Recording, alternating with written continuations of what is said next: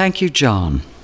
My thanks to the President for inviting me to be part of Machnamh, a thoughtful, reflective set of explorations of vital issues during our decade of centenaries, valuable in so many ways, particularly when an unnatural pause for thought has been imposed by COVID 19 and the attendant closure of archives and libraries.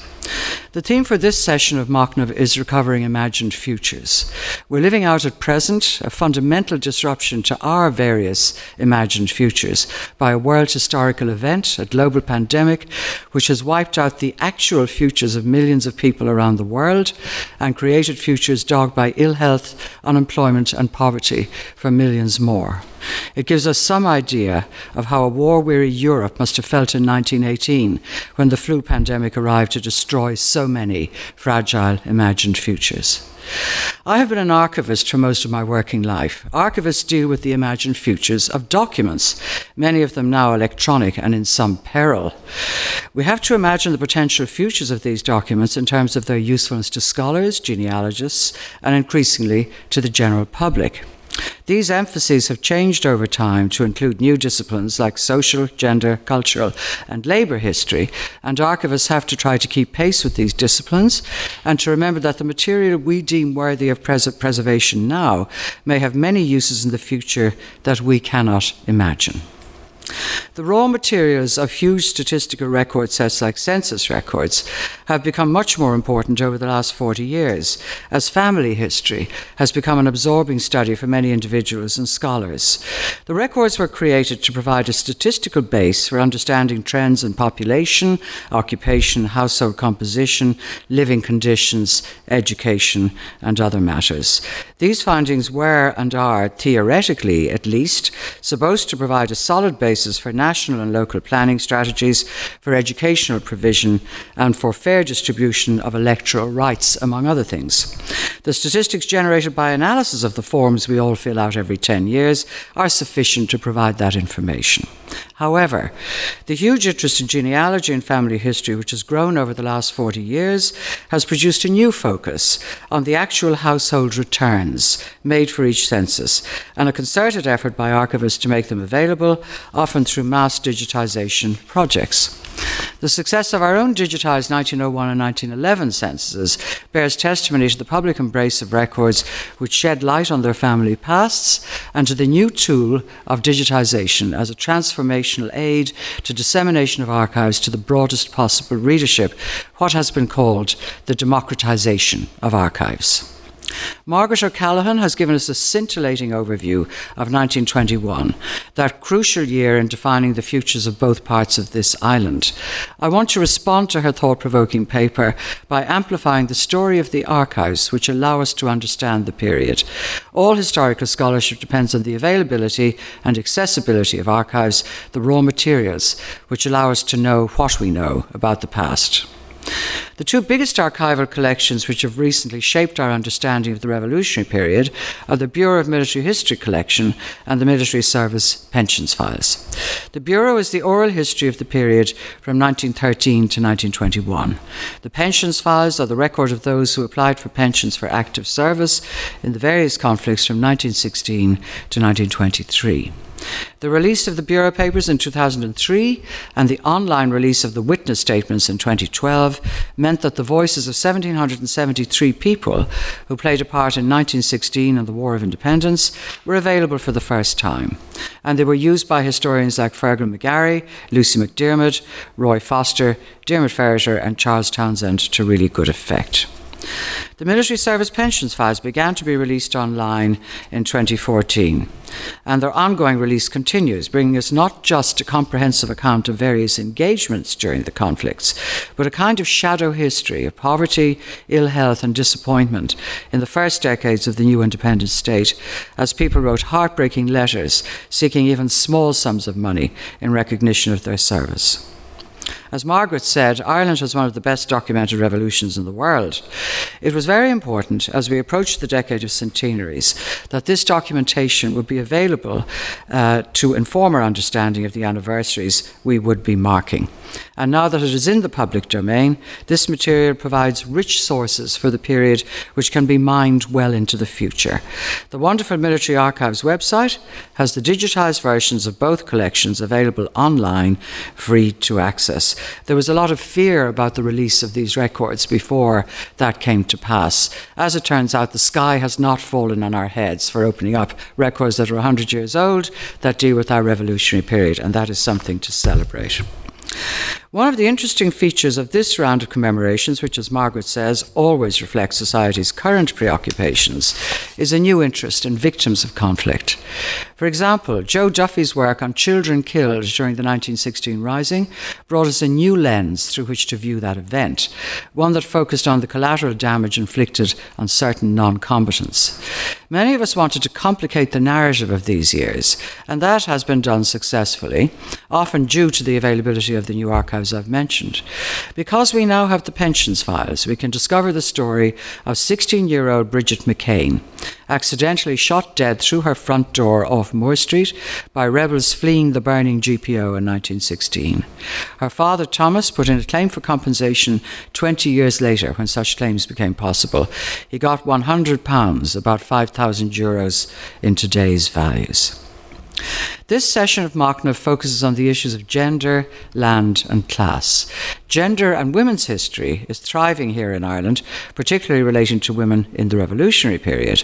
The two major archives I've mentioned have plenty of material relating to individual women like Grace Gifford, Louise Gavan Duffy, Constance Markievicz, and Rosie Hackett. But they also shed light on women who are not well known, like mothers and sisters applying for pensions on foot of the loss or disability of husbands, brothers, and fathers, laying out pitiful stories of poverty, sickness, and resentment at the resolute determination of the state not to give money to those whose loved ones had given their lives or their health to the struggle for independence. The Department of Finance, almost from day one, set its face against giving too much money to these no doubt worthy recipients. When considering archives relating to women, we should remember the records of the religious orders who ran health, education, and welfare services here well before 1922 and with added power and control thereafter. The recent report of the Commission of Investigation into Mother and Baby Homes has reminded us that congregational archives contain vital information about tens of thousands of women and children who passed through these homes, as well as Magdalen laundries and industrial schools.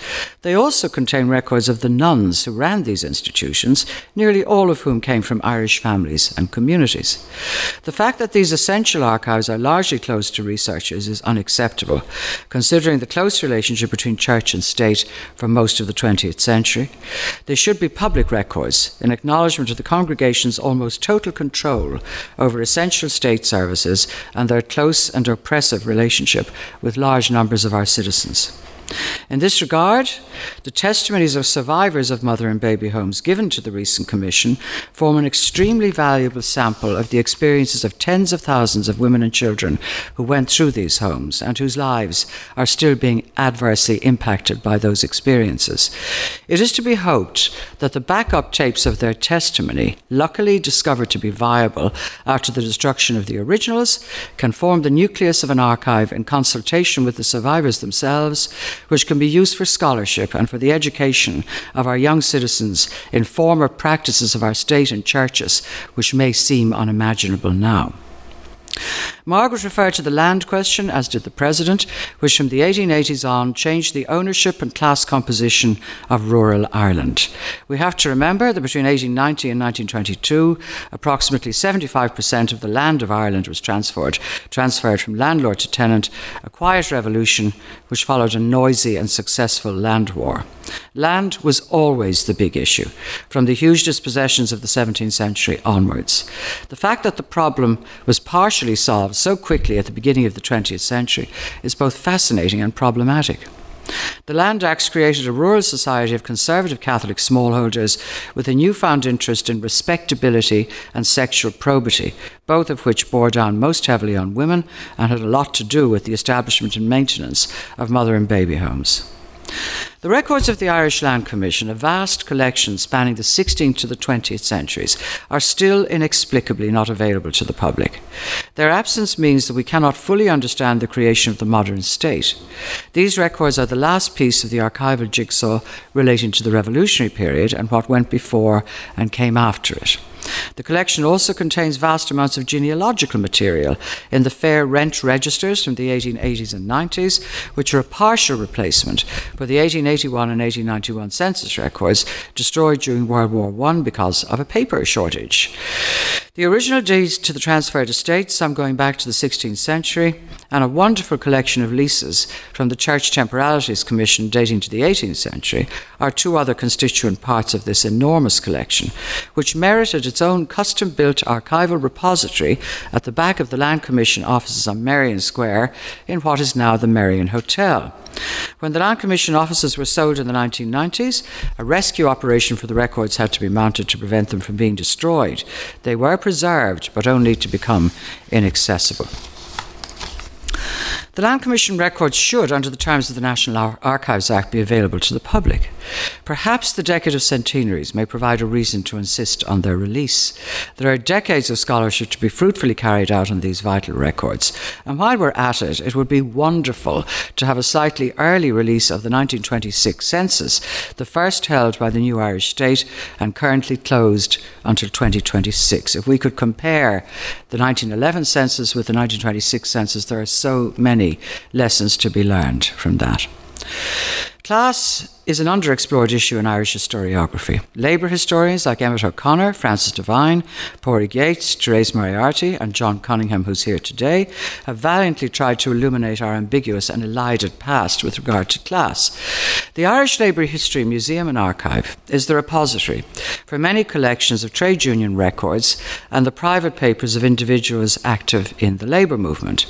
This is a very important archive of material which reflects the aspirations and activities of large numbers of our citizens. The trade union movement was, and to a sadly dwindling extent still is, the biggest and most effective civic society organisation in history, where working people could choose their own leadership and advance their legitimate interests. Yet, the Labour History Archive receives minuscule funding from the state. The Labour movement played a crucial part in the revolutionary period, from James Connolly's writings and actions to the Citizen Army's involvement in the 1916 Rising, to the anti conscription strike of 1918, to Tom Johnson's draft of the Democratic Programme for the First Dáil, to the fascinating Limerick Soviet of early 1919. The tension between nationalism and socialism was one which continued after the establishment of the new state. Labour's long wait to achieve some political power in government is a story we all know, but we don't know enough about the ordinary men and women who drove the trade union movement on the ground. The state gives a richly deserved annual subsidy to the Irish Architectural Archive, a splendid organisation with an appropriately beautiful building on Merrion Square. But the archive, which holds the records of thousands of people engaged in democratic pursuit of economic equality and badly needed protection for the rights of working people, gets no such subsidy. Labour, it seems, must wait, even when it comes to its valuable history. We are now in the middle of the period uh, reflecting on the most turbulent aspects of the War of Independence laid out so concisely and clearly for us by Margaret's keynote paper. The establishment of the State of Northern Ireland, the burning of the Custom House, the truce, the treaty negotiations and debates, these will be our preoccupations in 2021. Questions of violent opposition to Britain, its destructive response, the cessation of both 100 years ago, the copper fastening of partition, the treaty debates, perhaps the most consequential debates on the shape of this country that we've ever had, and the looming prospect of civil war will keep us all busy for the next while. There is great value in anniversaries. Without significant state support and funding for the decade of centenaries, and particularly for the release and accessibility of crucial archives, we would not have got to this point. With an excellent record in events like the state commemoration of the Easter Rising, numerous valuable academic conferences, publications which have exceeded expectations, informative and accessible TV documentaries, and arts events like Paul Muldoon's 100 Years a Nation or ANU Productions These Rooms, which use poetry, music, drama, and dance to illuminate respectively the entire history of Ireland, Mr. Muldoon, and the North King Street Massacre of 1916 and new productions. The expert advisory group to the government, composed of historians and archivists, has offered creative and constructive advice on the course to be taken during these years. Its members have also, also staunchly promoted the archival project. Fintan O'Toole said in 1916 that the Irish people now only trusted the army and the arts because of the exemplary behaviour of both in the 1916 commemoration events. I think he would concede that others also deserve trust our historians, archivists, museum curators, teachers, local committees, and indeed our president, who have played a significant role in commemorations of specific events. For example, the commemoration of the Soloheadbeg ambush in early 1919 involved descendants of the two policemen killed in that ambush and was impressive in its solemnity and dignity. The Machnamh Initiative is a valuable part of our intricate, many layered, illuminating response to the events of 100 years ago. The pause in our lives inflicted by COVID 19 has given us a chance to interrogate and reflect on those events, and Machnamh has provided a welcome space for the fruits of those reflections.